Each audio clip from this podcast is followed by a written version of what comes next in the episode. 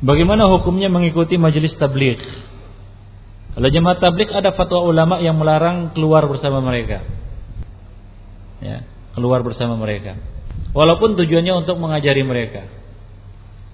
Karena kerusakan yang timbul lebih besar daripada manfaatnya.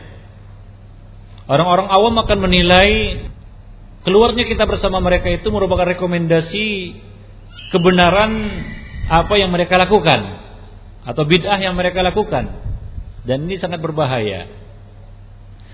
Sementara manfaatnya belum jelas dan jarang itu dapat eh, kita katakan sadar ya apabila kita mengajari mereka dalam acara-acara mereka seperti khuruj ya justru biasanya yang diangkat jadi amir itu adalah orang-orang yang yang militan dari kalangan mereka nggak mungkin antum yang berilmu jadikan sebagai amir khurujnya, nggak mungkin.